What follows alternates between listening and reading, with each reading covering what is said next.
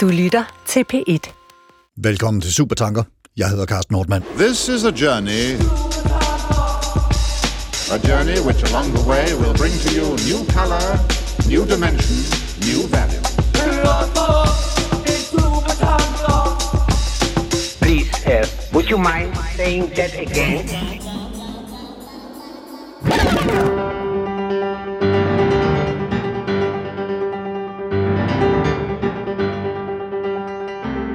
Den fattige, anemiske, muligvis også sultne og tuberkuloseramte kunstner sidder på sit kolde, fugtige loftskammer og krænger sin sjæl og sit hjerte ud.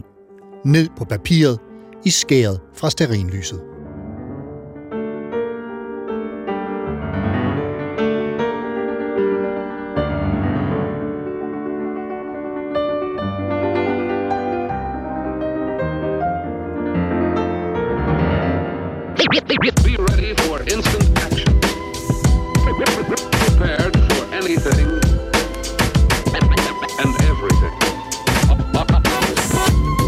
Mange vil kende det billede som en del af en romantisk forestilling om kunstneren, den lidende kunstner, som er nødt til at skrive eller male, fordi de ikke kan andet. Verden trænger sig på indefra i en grad, så det må og skal ud, om vi så dør af det. Når vi hører ordet romantik, tænker mange på noget med kærlighed, hjerte og smerte eller svulmende lykkefølelse. Rundkindede basunengle med flitsbuer og hjertepile, galante gerninger, måske dueller. Alt for kærligheden.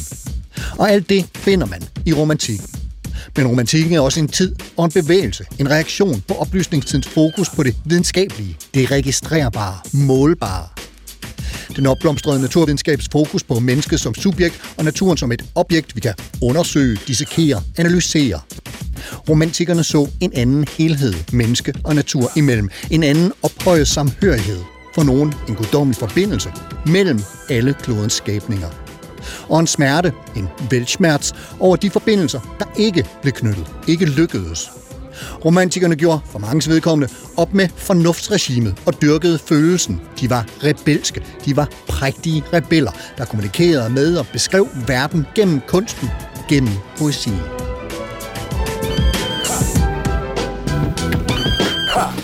Sille Vasholm, Ph.D. stipendiat i filosofi ved Aarhus Universitet. Velkommen til dig. Jo, tak. Yes. Du har øh, forsket rigtig meget i det her øh, romantik, og det skal vi høre mere om øh, i øh, dagens samtale. Kan du ikke starte med at fortælle, hvordan du fandt vej ind i romantikken? Altså, der er jo masser af filosofiske retninger, man kan vælge. Hvor, hvor, hvorfor var det lige romantikken, der talte til dig? Ja, øhm, altså havde man spurgt mig, øh, da jeg i sin tid startede på universitetet, og jeg har en helt anden øh, baggrund end filosofi faktisk. Jeg er uddannet øh, i engelsk, engelsk okay. sprog og litteratur, så jeg har sådan en sproglig litterær øh, baggrund. Øhm, og da jeg så ligesom fandt vej ind i filosofien, så tænkte jeg, at der må være et eller andet sted, hvor man kan forbinde de her ting. Tænkning og litteratur, øh, tænkning og sprog, og nogle af alle de her overvejelser. Så lidt ved et tilfælde havde jeg et, øh, et øh, kandidatseminar omkring filosofien i romantikken. Og jeg tror, der var det her, øh, der var den her ene aforisme af Friedrich Schlegel, øh, som bare talte enormt meget til mig. Kan du huske den? Al kunst skal blive til videnskab, og al videnskab til kunst. Og så tænkte jeg, der har vi den. Fantastisk.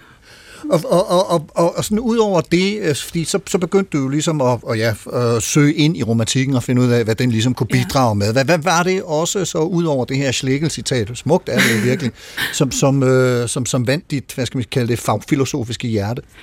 Mm, jamen jeg tror altså, som jeg også øh, netop sagde det her med, at, at det var et sted, der ligesom sådan... Øh, det, var en, det var en form for tænkning, der ligesom, hvis mål var at generere øh, sammenhængen mellem umiddelbart forskelle.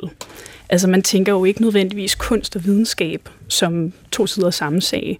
Men projektet var ligesom at skabe de her sådan synteser.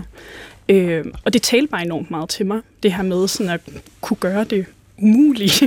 men, men altså, udover hvad så, hvad så Schlegel han siger her, ja. øh, og, og Schlegel, øh, kan lytte, skal vi nok komme nærmere ind på og, og runde, hvad han er for en, eller var. Øh, udover det, altså, hvad var det så for en symbiose, du fandt? Altså, hvordan, hvad, hvad, hvad så du? derinde i, i øh, romantikken, som... Jamen, måske blev jeg øh, kaldet på af den øh, romantiske blå blomst, jeg ved det ikke. Nej. Blå blomst op, altså kommer af Novalis' romanfragment øh, Heinrich von Ofterdingen. Okay. er ligesom det her syn, der, der kalder på den her drømmer, kan man sige. Måske var det det, jeg så. Måske er du selv en, en vaskeægte romantiker Det på samme måde som være. de her 1800-tals øh, mennesker. Ja. Ja, Jesper Lunds Fryd, doktor i filosofi og postdoc ved Københavns Universitet. Velkommen til dig. Tak for indbydelsen. Øh, og øh, hvordan fandt du vej til, til romantikken som noget, du gerne ville tænke nærmere over? Nu Aarhus er en undtagelse i forhold til romantikundervisning på filosofifaget. Det er ikke noget, man støder på, kan jeg sige. Derfor er min vej til det en omvej. Øh, jeg øh, var øh, øh, præget af den opfattelse af romantikken, som mange folk har i dag, tror jeg, nemlig fordomme, nationalisme på den ene side, der bliver til nationalsocialisme og biedermejerkultur, spidsborgeren på den anden side. Det er sådan, mange folk tænker om romantikerne i dag, tror jeg. Når Det er ikke de tænker på den fattige kunstner på det fugtige luftkammer. Ja, eller måske den fattige kunstner, der har fået en god stilling i staten, ikke? ja, og øh, jeg skulle så arbejde med kirkegård, og der blev jeg sendt tilbage til den klassiske tyske filosofi, nemlig Schelling, mit speciale, og jeg forstod ikke Schelling, og måtte så finde ud af, hvorfor jeg ikke forstod Schelling. Og jeg arbejdede videre med det i min Ph.D.-afhandling, og fandt ud af, at jeg måtte forstå konteksten. Konstellationen, hvor Schelling øh, var en del, nemlig Jena, og der kom jeg til romantikerne og opdagede, at øh, de var alt andet end spidsborgere. Og de var alt andet end øh, nationalister og Blut und Boden nationalsocialister. Det er en misbrug fra det 20. århundrede. Og der opdagede jeg et natursyn og et kunstsyn, som var nyt.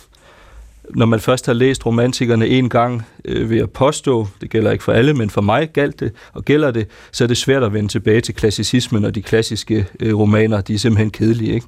Det Altså, ny- som ligger lige... Øh, som ligger lige før. Lige inden, ja. Øh, kedelig vil jeg ikke sige for meget sagt, men, men, men det er simpelthen, der sker noget nyt. ja. Ikke? Og, og der sker noget nyt på en måde, som øh, de skal simpelthen genfinde orienteringen, og det øh, gør de via natur og kunst, og det var egentlig også lidt det, jeg ledte efter i Schelling, og så øh, forbindelser helt klart til, øh, til i dag. Ikke?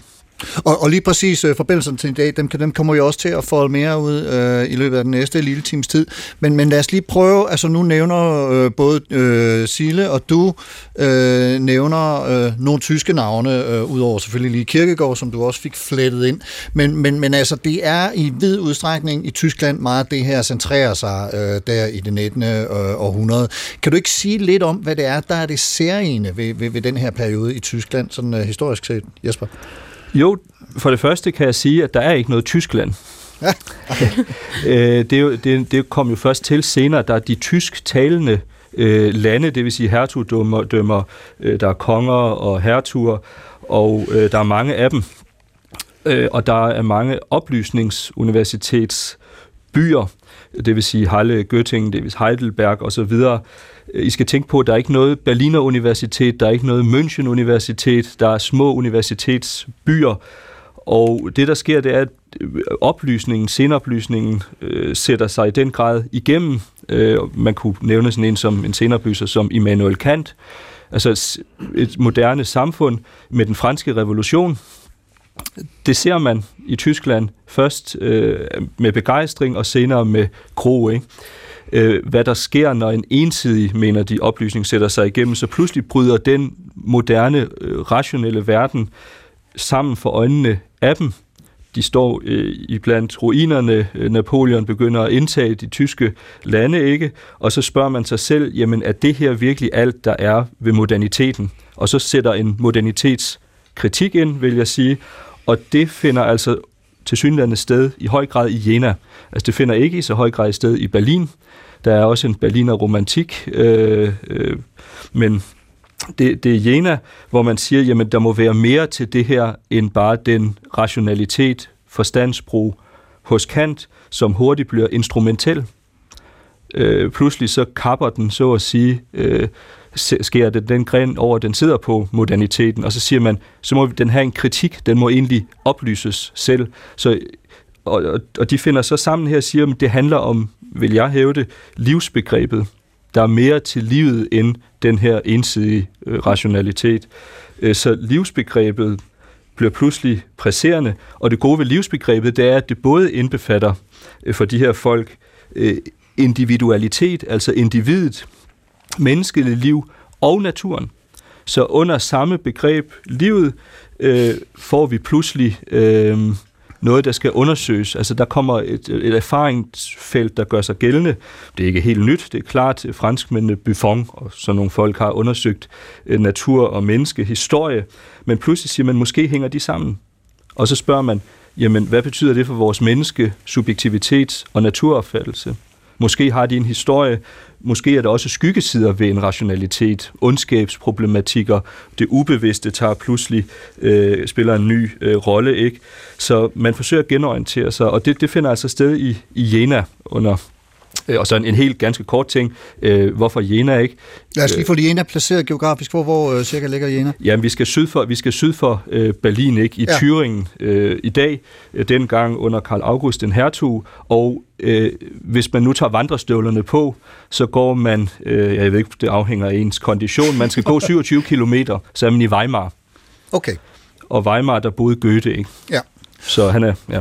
Ja, og der er altså simpelthen øh, massevis af følelser og samhørighed og, og alt muligt på spil her, og, og vi får lige øh, sådan et, et øh, hurtigt oprids af romantikken her.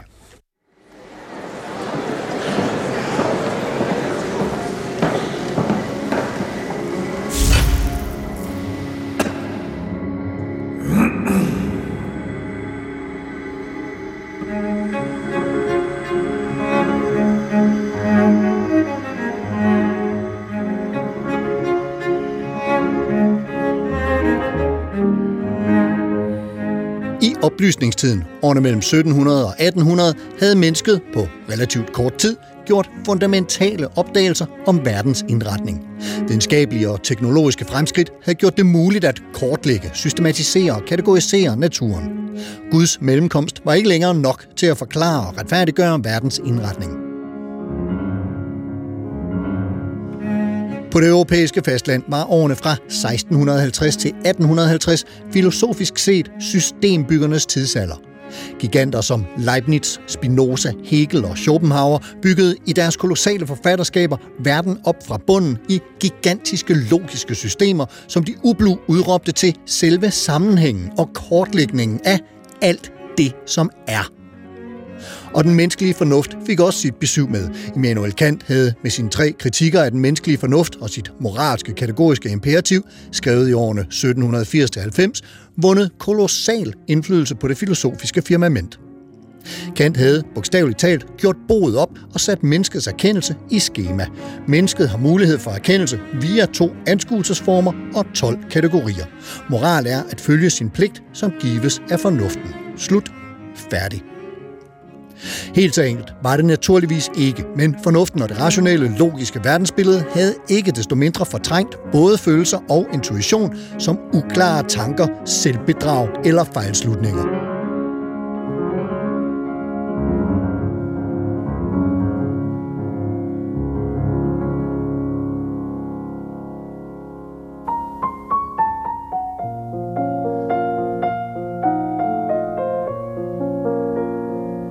De tyske romantikere, eller de, som søgte det romantiske, ville og gjorde noget ganske andet. Ordet romantik er afledt af adjektivet romantisk fra det oldfranske ord romance, som er en betegnelse for prosafortællinger. I 1700-tallet anvendtes ordet romantisk om noget, der var anderledes, mærkeligt og fremmedartet, altså sådan som det var i romanerne, og ikke nødvendigvis i virkeligheden.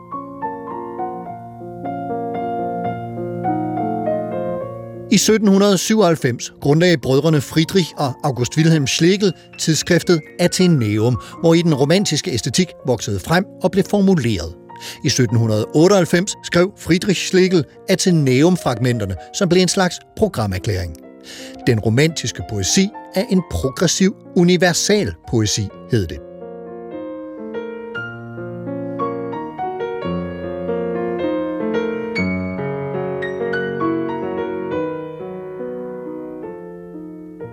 De romantisk sindede dyrkede ikke nødvendigvis systemet, fremskridtet og optimismen, men hellere det fragmenterede eller modsætningsfyldte i tilværelsen.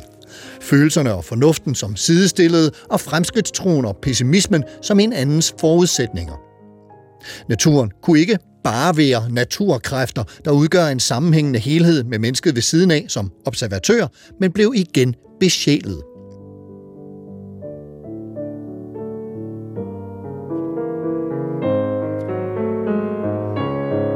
Med de romantiske idéers fremkomst blev livet og verden betragtet som en enhed, som en foranderlig, dynamisk stræben og ikke blot et logisk fremadskridende system.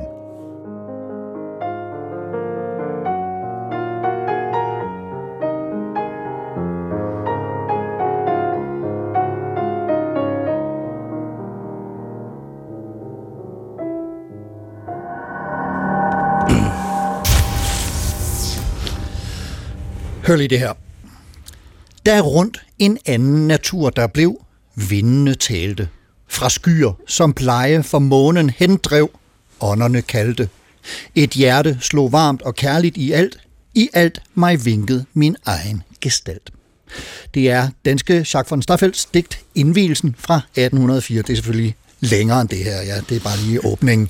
Jesper, der er et kendetegn ved, øh, ved, ved det her, det er romantikernes forhold til naturen. Hvilken plads vil du sige, naturen har i, øh, i denne her periode? Altså, det får en helt afgørende plads. Det kan man sige, det har naturen også haft før igen øh, franskmændene øh, og øh, ikke mindst britterne, hvis vi tænker på Isaac Newton, som bliver meget vel modtaget i Frankrig. Ikke? Og i samtiden der er franskmændene øh, de, de store matematikere og laver et, et mekanisk matematisk verdensbillede. Men pludselig så begynder der at komme nye videnskabsgenre op, og ganske kort med, med, med naturvidenskaben. Ikke? Altså vi tænker i dag naturvidenskaben som det, der finder sted på det naturvidenskabelige fakultet. Det fakultet kunne man ikke gå til. I den tid Kant er, så vidt jeg ved, den første, der bruger begrebet naturvidenskaben, altså øh, bestemt ental i ja. ejefald, ikke? altså metafysische Anfangsgrunde, der Naturwissenschaft. Øh, det er 1786, men Kant benægter, at kemi og biologi egentlig er videnskaber. De kan ikke matematiseres, siger Kant. Eksperimental kemi er ikke andet end eksperimental videnskab. Så, så også videnskaberne øh, øh bryder sammen. Pludselig så kommer der, bliver man, får man øje på livsfænomener. Man siger, jamen biologien øh, har måske lovmæssigheder, der bare ikke er matematiske. Øh, øh, og det samme med kemien. Så de videnskaber, vi kender i dag, de spiger frem, og det gør de i Jena, og Jena Universitetet tager sig af det. Det man så samtidig ser her, det er en meget stærk tendens, der er i tiden, men som særligt øh, katapulteres frem af Friedrich Heinrich Jacobi, øh, som kritiserer Kant ved at sige, at kantianisme er egentlig en art i sin yderste form spinozisme. Og Spinoza er kendt for at sige, at øh, naturen og plejer vi i dag at sige, Gud er egentlig naturen. Altså, det er en form for naturalisme. Men det er ikke nogen mekanisk natur, det var det for Spinoza, delvist i hvert fald, det mener øh, man også i dag. Men det er en levende natur. Vi, mennesket, er natur, det vil sige, naturen er skabende, den er producerende, den er virksom. Øh, det, det er deres kernebegreber. Og, og det betyder, at naturen består af vekselvirkninger øh, den mennesket er i vekselvirkning med naturen. Vi påvirker naturen og påvirkes af naturen. Naturen er ikke bare nødvendighedens rige Reich der nødvendighed på den ene side, og mennesket så øh, frihedens rige, altså Reich det er frihed. Nej, måske hænger de faktisk sammen. Men, men er der ikke noget med, at det faktisk ikke er nogen helt ny idé på det her tidspunkt? Altså, at de faktisk lader sig inspirere af, af de gamle grækere? Altså helt tilbage der, at, at vi sådan rent filosofisk set, er det meget interessant, at, at der bliver trukket, hvad skal jeg, knyttet tråde tilbage til, til det antikke Grækenland? Jo, øh, helt sikkert. En af de store, der kommer på banen her, er, øh, er Platon, øh, senplaton, Timaeus, øh, hvor Platon pludselig siger, godt, nu rækker fornuften ikke til mere, øh, nu må jeg fortælle en historie, en myte, om hvordan verden blev til, og den myte, den er i, mind, i det mindste lige så sandsynlig som andre historier. Så pludselig får du en, en, en, en, virksom, en virksom natur. Denne, den her tanke, som i, i, i nyplatonisme, og også den har forskellige former, også i øh, den jødiske kabbalisme, hvor Spinoza er et udtryk. Så den har, de, de kigger tilbage, for de siger, der, der, der, der er noget ensidigt og snævert ved øhm, den nye tids naturvidenskab og naturopfattelse. Ikke? Og, og nu nævnte jeg lige, øh, nu, nu hørte vi lige om øh, Jacques Starfeldt, Jacques von Starfeldt her, øh, mm-hmm. et, et par strofer fra hans øh, digt Indvielsen.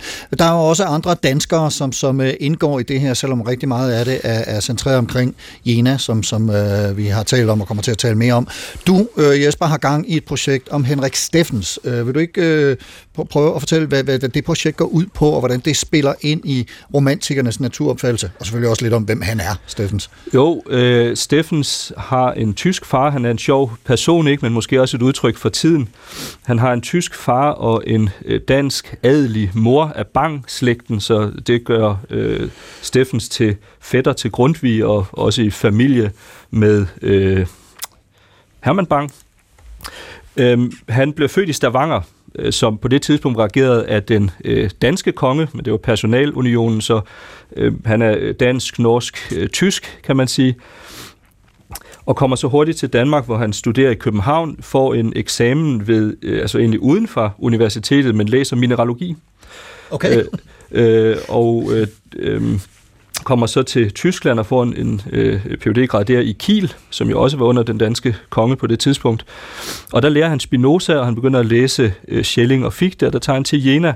Og han er simpelthen i Jena, da øh, Friedrich Wilhelm Josef Schelling, den store naturfilosof, øh, holder sin tiltrædelsesforelæsning eller prøveforelæsning som øh, professor i Jena i 98, 1798. Og så man kan sige, at Steffens er mineralog. Det lyder jo ikke som om, at det har noget med en organisk naturopfattelse at gøre, men han læser Schelling i Jena, og i øvrigt så møder han øh, slikkelbrødrene osv. Øhm, og øhm, der, der ser han, så, kom, så ser han, jamen okay, bjergene lever måske faktisk. Bjergene altså, lever? Da den anorganiske natur bevæger sig. Ja. Det, det er jo noget, vi i dag taler om i det antropocene, ikke? at øh, mennesket er en del af naturen, ikke bare den, øh, i dag vil vi sige, organiske, men også den anorganiske natur. Bjergene, øh, bjergene øh, er levende, siger han pludselig. Det finder han ud af via Schelling, og han tager til Freiberg, som er, der var et meget, og der er et meget kendt mineakademi. Og der øh, begynder han at se på naturens historie. Måske har naturen en historie, den udvikler sig måske, og kan udvikle sig i forskellige retninger. Altså det er jo et anerkendt øh, faktum øh, i dag, kan man sige, at, at naturen har, har gennemgået en udvikling. Allerede Kant og også Buffon har talt om naturens historie. Det er ikke fuldstændig øh, nyt. Øh, altså geo, britiske geologer og så videre har også gjort det. Men, men pludselig siger Steffens, nej, den kan gå i alle mulige retninger ligesom mennesket kan, øh, menneskets historie kunne gå i, kan gå i forskellige retninger, kan naturen måske også. Og det begynder han så at udvikle øh, med øh, skyt fra øh, den her Jena-romantik. Øh, han leder efter en stilling og finder sig først ind i Halle, og der er han øh, indtil 1811 øh, afbrudt af Napoleons lukning af universiteterne fra 6 til 8, 1806 til 8. Så kommer han til Breslau, og kommer så til sidst i Berlin øh, i øh, 32, hvor han også bliver rektor, og der dør han. Så naturens historie, inklusiv den anergøjemske. Og Sille, en anden øh, af de markante skikkelser i perioden, mm. det er ham, der hedder Friedrich von Hardenberg, som går under navnet Novalis, og det er ham, du skriver phd afhandling om. Vil du ikke Præcis. fortælle lidt om, hvem, øh, hvem han er og hvad projektet handler om? Ja. Fordi han indgår jo også i det her. Det er jo det. Ja. Øhm, som Jesper også lige nævnte, øhm, så har Novalis også øh, berøring i, øh, i sin tid med øh, Freiberg og Mineakademi. Øhm, og grunden til, at jeg synes, at Novalis er en så interessant skikkelse, som han er, er, at udover at være øh, filosof, øh, så var han også digter. Ja. Og øh, Talte ind i dit litterære hjerte. Præcis. Ja. Øh, men han var også minebestyrer.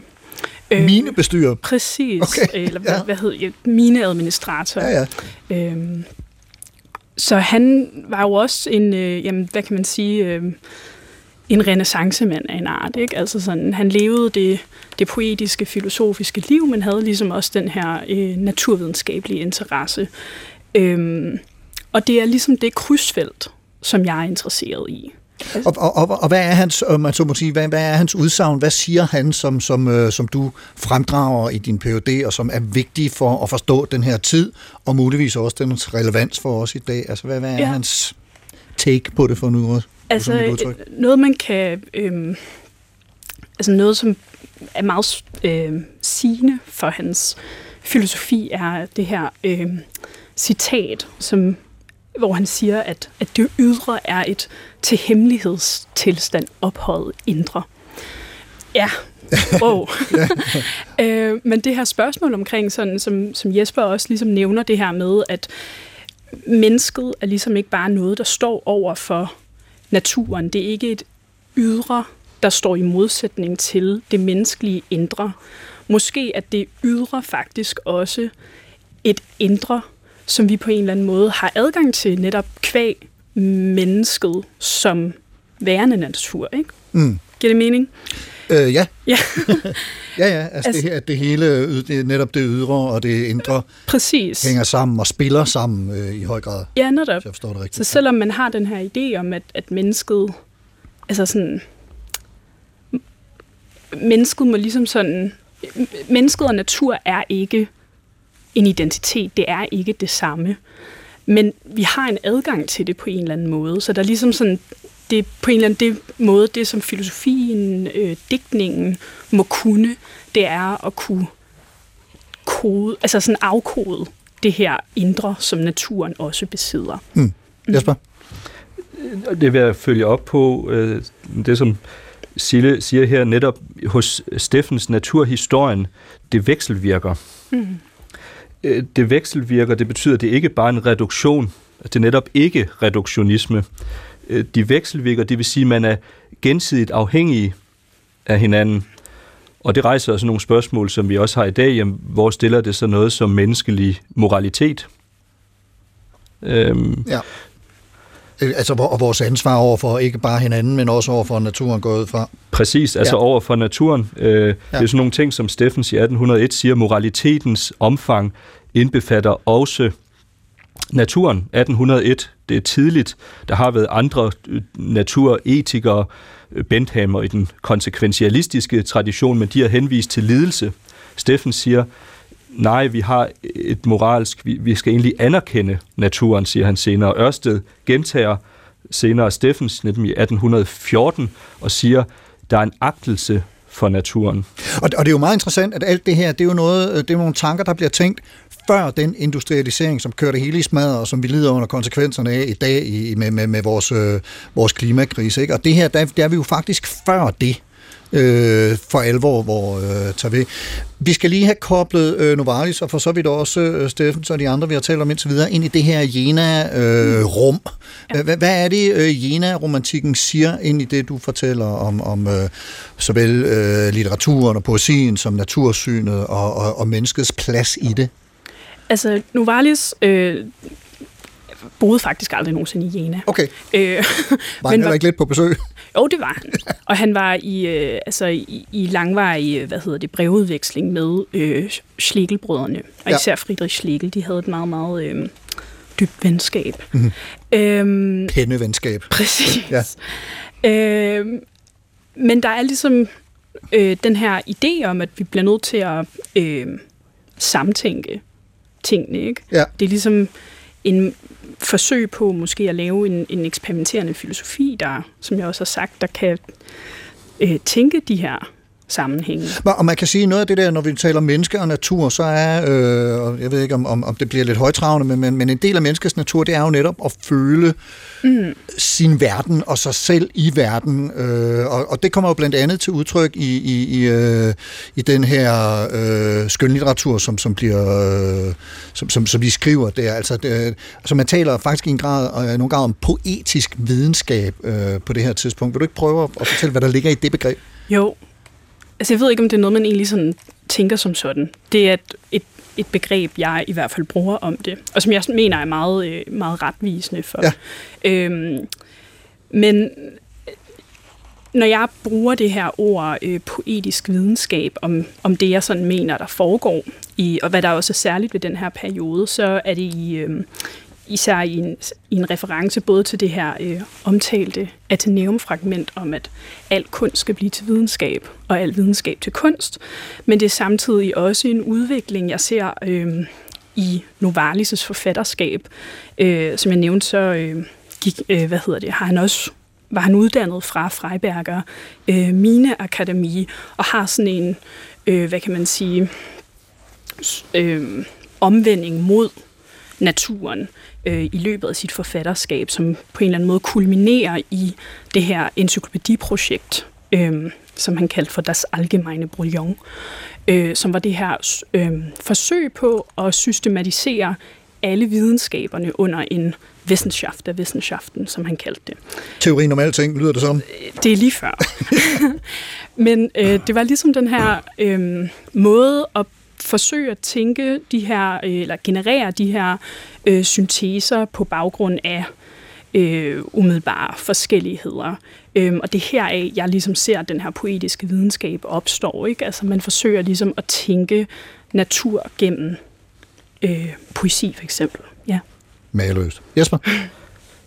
Netop, at hvis naturen er skabende, så øh, falder den ind under det græske begreb poiesis.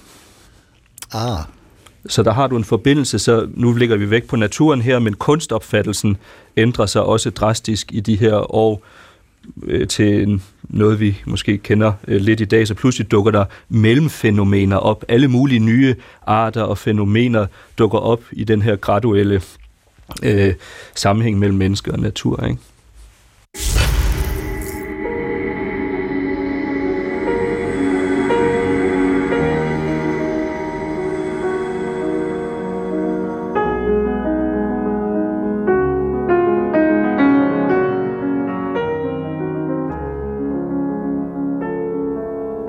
En af den tyske romantiks kvindelige filosofer er Caroline von Günterrode, som levede fra 1780 til 1806.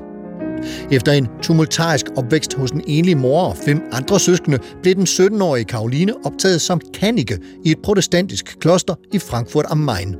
Ordet kanike kommer af ordet kanon, og en kanike er en, der lever efter gejstlige regler. I klosteret læste hun filosofi, historie, litteratur og mytologi og blev velbevandret i samtlige af samtidens filosofiske værker. Bogstaveligt talt. I en alder af 24 år udgav Günterrode sin første bog, Digte og Fantasier, under det mandligt klingende pseudonym Tian. Günther Günterrodes filosofi udsprang af en kosmologisk økologi, og hun betragtede livet som en vitalistisk cyklus, hvor verdens mindste bestanddele til stedse samlede og delte sig og blev til naturen, menneskene og livet omkring os i det hele taget. Mennesket er derfor til enhver tid sig selv, samtidig med, at det er en del af naturen. I det korte essay, Günterrodes nok vigtigste tekst, Ideen om jorden, skriver hun, citat. Jeg ved ganske vist, at, at livet blot er et produkt af elementernes inderste berøring og tiltrækning. Uanset hvilken perfektion det måtte have udviklet, er livet stadig kun et produkt af syntesen mellem de elementer, der skaber liv. Ved opløsningen af denne syntese ophører det enkelte produkt også, men livsprincippet i elementerne er udødeligt. Det kræver kun berøring og sammenknytning som tidligere – og nyt liv kan blomstre med alt, hvad vi kalder tanker og sansning, organisme, krop og sjæl. Således er livet udødeligt og bølger op og ned gennem elementerne, for disse er livet selv. Citat slut. Menneskets bestemmelse er ikke kun, hvad der er godt for mennesket, men hvad der er godt for mennesket som en del af naturen og livets kredsløb. De to er uadskillelige.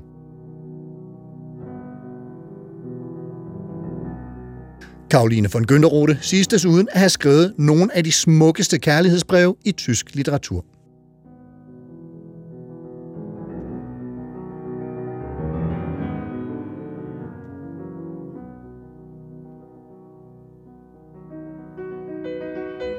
En anden af tidens kvinder var Caroline Schelling, der på trods af et tumultarisk liv med fængsling og forfølgelse, endte med at være en markant skikkelse i Jenas akademiske kredse. Hun bidrog til at udarbejde, oversætte og være filosofisk sparringspartner for sin mand August Wilhelm Schlegel, samt være vært inde for en stribe akademiske salonger. August Wilhelm Schlegels bror Friedrich Schlegel giftede sig med Dorothea Schlegel, og sammen dannede de fire et bofællesskab i Jena omkring 1799, som blev et centrum for litterær romantik. I det fællesskab indgik blandt andre også Novalis og Friedrich Schelling. Dorothea Schlegel udgav, ligesom Caroline Schelling, værker i eget navn og var nærmeste sparringspartner og oversætter for sin mand, som udgav enkelte af hendes tekster i sit navn.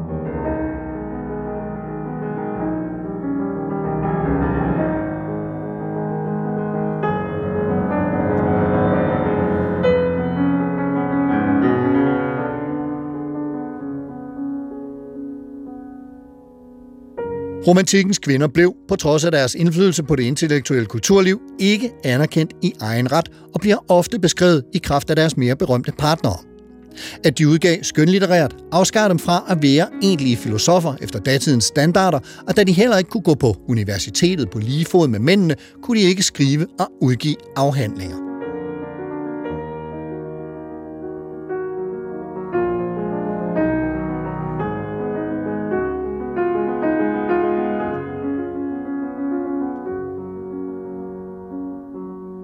Trods deres sparsomme udgivelser var romantikken ikke desto mindre en tid, hvor kvinderne var inviteret ind i et ellers mandsdomineret rum og havde en plads i tænkningens centrum i de intellektuelle kredse.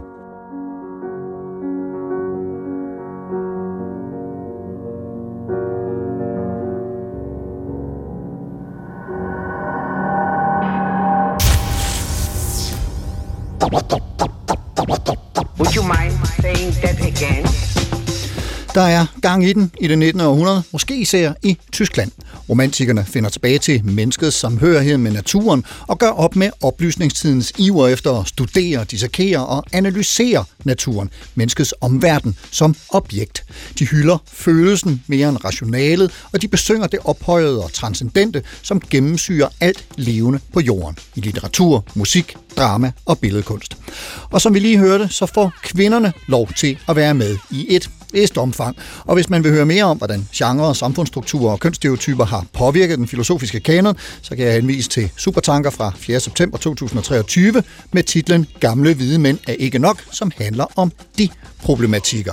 Men altså, øh, Sille, kvinderne spiller en rolle i, øh, i det her, blandt andet i øh, kraft med af, af, af det, de kalder, øh, eller vi øh, i eftertiden i hvert fald kalder intellektuelle salonger, som er sådan et, et særkende i tiden.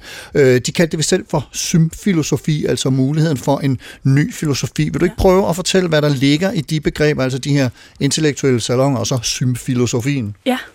Øhm, samtalesalongerne er jo på en eller anden måde rummet, som den her, jeg vil næsten kalde det for en filosofisk praksis, altså symfilosofien opstår i. Ja. Øhm, og det er den her idé om ligesom at kunne tænke og skrive sammen. Altså det ligger jo i, i ordet, kan man sige. Ikke? Altså det er ikke en symfoni, en musikalsk symfoni, men en øh, symfonisk Ja. ja. filosofi. Ikke? Ja. Ja. Altså der er et eller andet, sådan, der går op i en, i en højere enhed. Symbiose. Præcis, så mange symer. Ja. Øhm, Men det er ligesom den her idé om at, at øh, nå til en, hvad kan man sige, en harmoni gennem den øh, kollektive tænken Ja. på en eller anden måde. Mm? Og, og, og, og det, det gør de så i de her øh, salonger, som, hvor, hvor, hvor, hvor ja, øh, venner mødes og, og tænker sammen. Og, Netop. ja, ja. Ja. Og, og nu jeg fik brugt i, øh, i øh, introen øh, helt i starten af programmet ordet rebeller og prægtige rebeller. Mm. Er, er, er det blandt andet noget af det, der kommer til udtryk her? Altså hvem, hvem er de her prægtige rebeller, som jeg fik kastet en henvisning afsted til? Ja, altså øh, det er jo først og fremmest titlen på Andrea Wolfs øh, nyudkommende bog, i, i hvert fald på, i dansk oversættelse, Ja, ja. øh, som netop handler om nogle af de her sådan, karakterer fra den tidlige tyske romantik, eller jene-romantikken. ja. Øhm, man kan jo sige, at jeg lægger selv meget vægt på det her øh, rebelord, i og med, at der ligesom ligger et, et rimelig radikalt opgør i at lave den her, ikke nok mere, at det ligesom er en eller anden form for kollektiv filosoferen, så er det ligesom også en kollektiv filosoferen, der rummer nogle andre mennesker, mm. øh, end man måske har været vant til at øh, som, har, eller som ikke er vant til at være en del af den filosofiske samtale øh, på det her tidspunkt. Og så samtidig så er det også en filosofering, der ligesom foregår uden for for universitetet. Ikke? Øhm, Ja, Det er også- fordi kvinderne ikke havde adgang til universiteterne. på det præcis, tidspunkt. præcis. Ja, ja. Øhm, det er rimelig rebelsk, synes jeg, for Ja, sin ja, samtid. ja. Altså, ja, Ja. Jesper, rebellerne, salongerne. Ja, nemlig, man siger jo ofte, at, at romantikken er den her enhedssøgen. Og det passer også. Man aner en stor enhed, kosmos, som man forsøger at øh, fremstille, det vil sige at øh, repræsentere i kunstform. Ikke? Øh, Friedrich Schlegel skriver i Gespräch über die Poesie fra 1800, altså samtaler over poesien, foreslår Friedrich Schlegel en ny mytologi et nyt, en ny verdensanskuelse som modsvar. Det, som jeg ville understrege her, er også, at det jo ikke en, vi vil i dag sige, harmonisk enhed. Øh, Schelling siger meget sigende om naturen, at der findes ikke liv, hvor der ikke er strid, og der findes ikke strid, hvor der ikke er liv. Så det er også interne modsigelser hele tiden. Og det er så at sige altså undergravende kritik af dem selv også, der driver, der egentlig åbner hele projektet.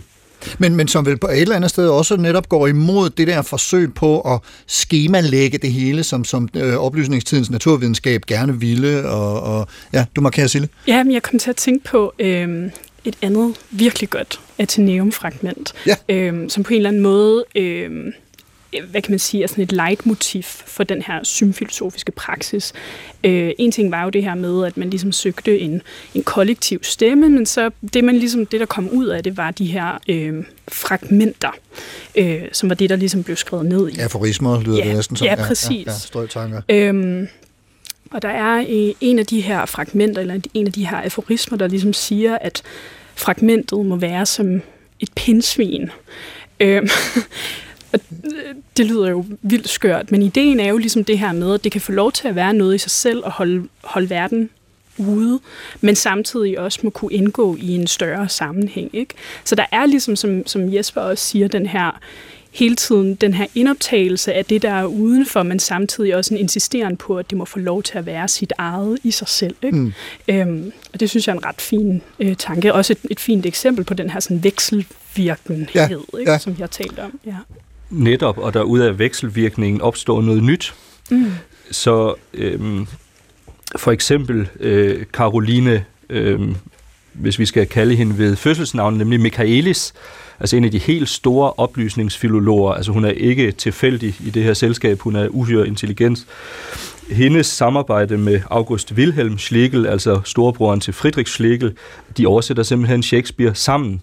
Caroline, øh, som blev kaldt Schelling i, øh, øh, af dig, Carsten, lige før, blev gift senere med, med Schelling, ikke? og hun lærer Schelling øh, italiensk.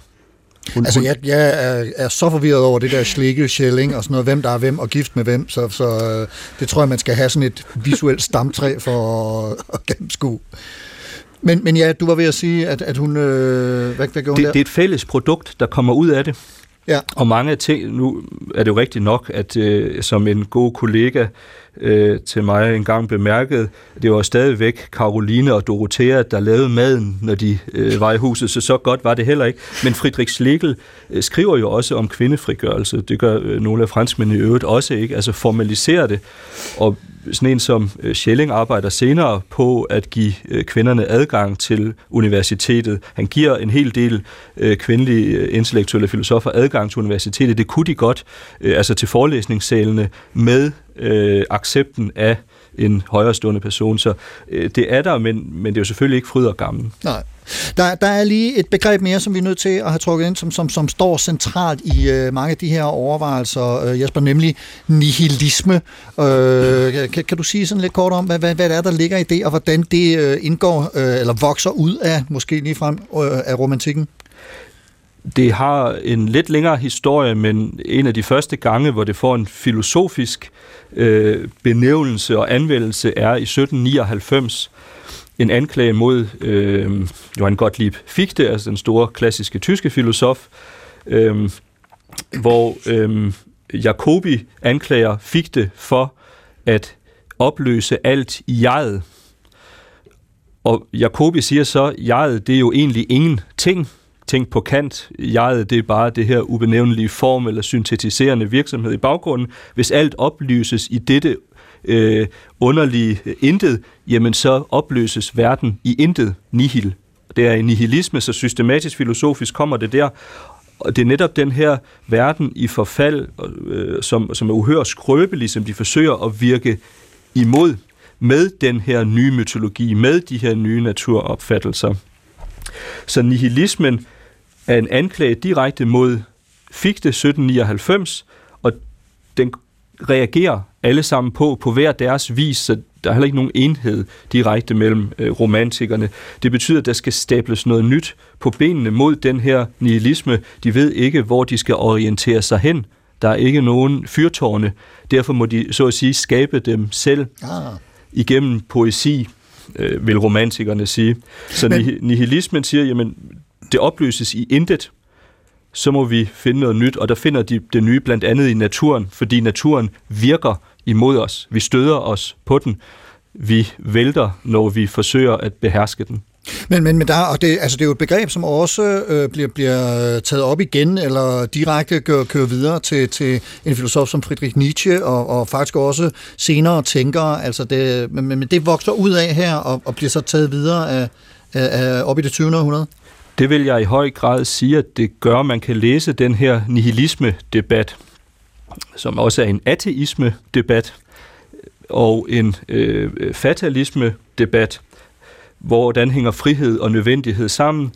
Den bliver taget op af alle de her folk forsøger at øh, mobilisere et nyt verdenssyn på baggrund af den her anklage om nihilisme.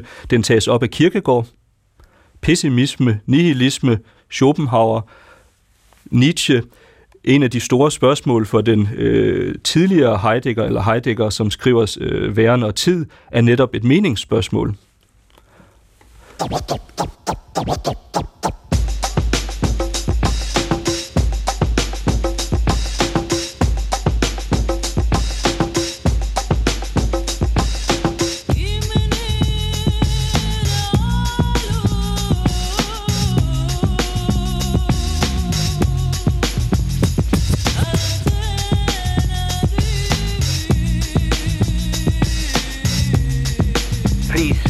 Would you mind saying that again?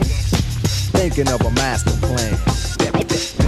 Supertanker, Sille, Jesper, Karsten og romantik, så det driver Novalis, Schlegel, Schelling, Goethe, Humboldt, Steffens, og så for tiden, altså her i det 21. århundrede, oplever romantikken noget af en opblomstring, genopblomstring, kunne man sige. Nu har vi bevæget os op øh, øh, forbi øh, Heidegger med, med nogle af de ting, Jesper fortalte for et øjeblik siden, og, og har jo også lige kort berørt øh, ideen om det antropocene og, og klimakrise og så videre.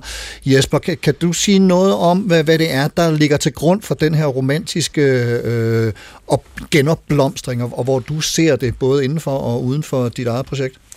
Jeg ser det blandt andet i øh, nihilismespørgsmålet. Altså, der skal mobiliseres noget imod en stigende erfaring af øh, magtesløshed i en verden, hvor vi egentlig øh, kan øh, magter det hele. Det er den antropocene tese, ikke at mennesket er blevet så magtfuldt et væsen, at det er kommet på højde med øh, katas- naturkatastrofer, men at den her erfaring af magtfuldkommenhed følger også en, øh, en afmagtserfaring, altså en dobbelthed.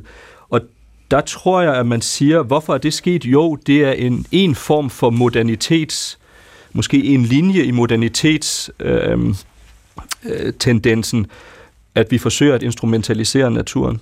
Når vi så opdager, at det er problematisk, så kigger man på, hvem har forsøgt at give en kritik af den her modernitet, uden at smide den helt ud med badevandet. Og så kommer man til romantikken, de modernitetskritikere, de afviser det ikke. Ja. Men, men, men hvor, hvis vi kigger os omkring i dag, altså hvor ser vi så, hvad vi kunne kalde neoromantikere, eller de har muligvis en anden betegnelse for sig selv, men, men, men hvor, hvor ser vi det komme til udtryk? Jeg vil sige, at vi ser det i en hel række af fænomener. Et sted, vi ser det, er blandt andet i det, man kunne kalde nymaterialisme. Hvis man skal sætte navne på, er det folk som i den filosofiske genre, Graham Harman, Timothy Morton, øh, andre former, Jane Bennett, Karen Barrett, alle sammen har et forhold til den grå eminence, nemlig øh, Bruno Latour, Som døde sidste år. som døde sidste år. Ja. Procesontologi, mennesket, er bare en lille del af naturen. Det er en side af romantikken, vil jeg sige. Et andet navn er Hartmut Rosa.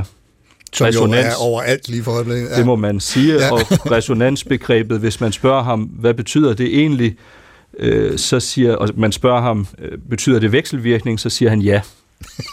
altså han har det fra romantikken, ikke? Ja, vekselvirkning med naturen. Sille, hvad, hvad, hvad, hvor, ser du det her, og, og hvilke øh, tænker og trækker du på, når du beskæftiger dig med det? Altså, jeg orienterer mig meget mod øh, den her filosofiske opkomst af øh, romantikken generelt. Ja. Øh, blandt andet en filosof ved navn Dalia Nassar øh, har jeg været øh, rigtig, er en rigtig kvinde. Yes, Ja. ja. ja. Øh, som jeg er enormt inspireret af, haft super meget gavn af. Øhm, som for i 2014 har jeg lyst til at sige, der udgiver den her øh, antologi, der hedder The Relevance of Romanticism, som simpelthen er en ja, forskningsantologi, hvor øh, Hvor hun laver en direkte kobling, lyder det som. præcis Ja. hiver nogle af de her tematikker frem, hvordan øh, man kan tænke over det og, og bruge det i dag simpelthen. Og hvad siger hun om det? Jamen, at det har ligesom en anvendelse i rigtig mange aspekter af vores liv, fordi det grundlæggende er, som øh, Jesper også har sagt flere gange, det er et spørgsmål om, om mening og orientering. Ikke? Øhm, Ja, Jesper. Undskyld. Ja, det, Der var jeg lige ved at tale i munden på hinanden. Ja, lad os lige øh, gøre dig færdig, Sille, og så tager vi Jesper ind om et øjeblik. Jo, men altså, det- er jo også det her, øh, som vi også startede det hele med, ikke? Altså sådan, det er jo ikke kun et spørgsmål om, om øh, naturen som liv, men også, altså, hvordan livet giver mening til det naturlige liv, ikke? Altså, Ja. så det, det er sådan nogle spørgsmål, altså, det kan være med til at besvare, blandt andet. Samhørigheden og enhedsfølelsen og... Ja, præcis, holistiske. præcis. Ja. Jesper? egentlig bare en fortsættelse af det. Det, som øh, Dahlia har blik for, øh, det er særligt gennem Goethe og Novalis, vil jeg sige. Og det er imod de her nymaterialister. Det, det er dobbeltheden. At vi siger, hvis vi skal give mening til livet, så nytter det ikke noget alene at vende sig mod naturvidenskaberne. Så, så skal vi også have mennesket med i det. Og, og så er det klart, så melder sig sådan nogen som, som Goethe og Novalis, som klart er imod de her instrumentaliseringer af naturen. Schelling kan øh, tale om øh, filosofiens øh, mor på naturen, ikke? Så man oplever faktisk, altså Det må man oplever, uddybe. man oplever faktisk, øh, altså man, man erfarer i den her tid, at vi, man, mennesket griber ind i naturen, og det giver problemer for mennesket. Man retter floderne, man begynder at rette floderne ud, passe dem til, så man kan, bedri- så man kan øh, øh, bruge dem til, øh, til transport og så videre, og det fungerer okay, men pludselig så er det et problem at øh, finde fødevarer i dem, og pludselig ændrer det sig på en måde, der har indvirkning på mennesket. Schelling reflekterer over det her, Altså det her, det gør man i begyndelsen af 1800-tallet? Det er i begyndelsen af Ja, 1800-tallet. hold op, ja. øhm, og frem.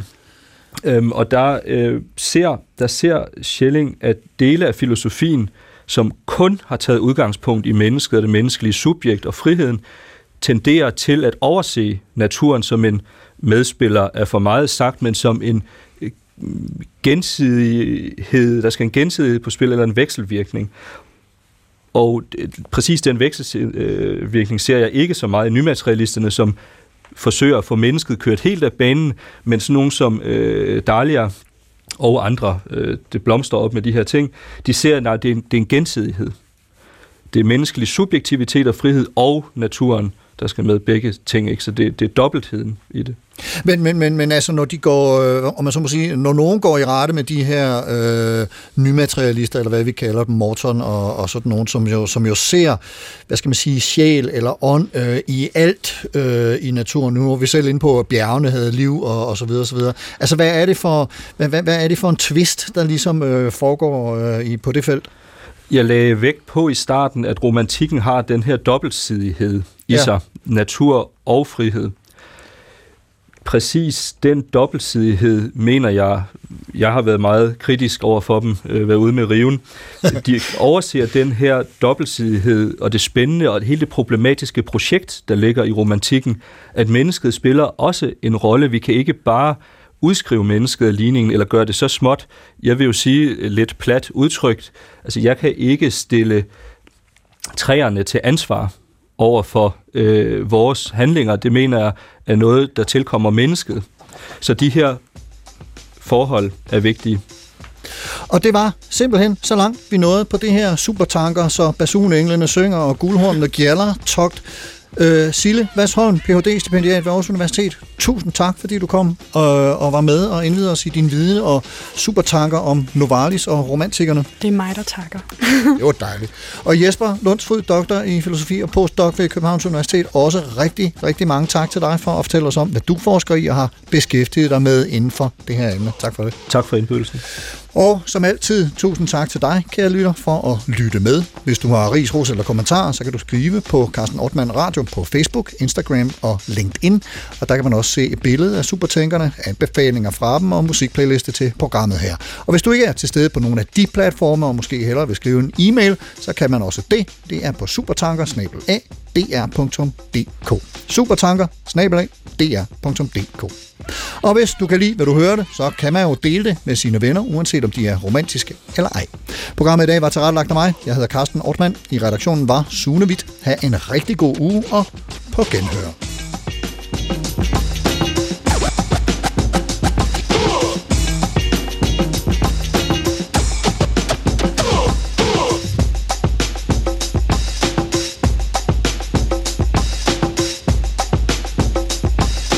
Thinking of a